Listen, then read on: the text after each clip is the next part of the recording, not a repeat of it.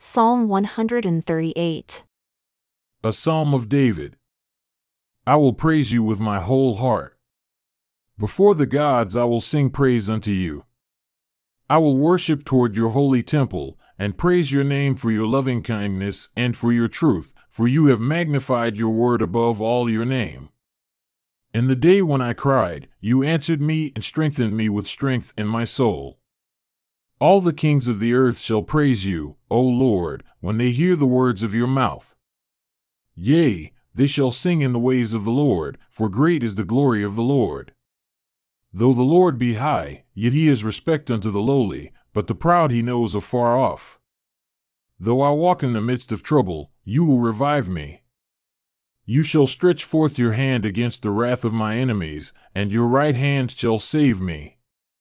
The Lord will perfect me in knowledge concerning his kingdom. I will praise you, O Lord, forever, for you are merciful and will not forsake the works of your own hands.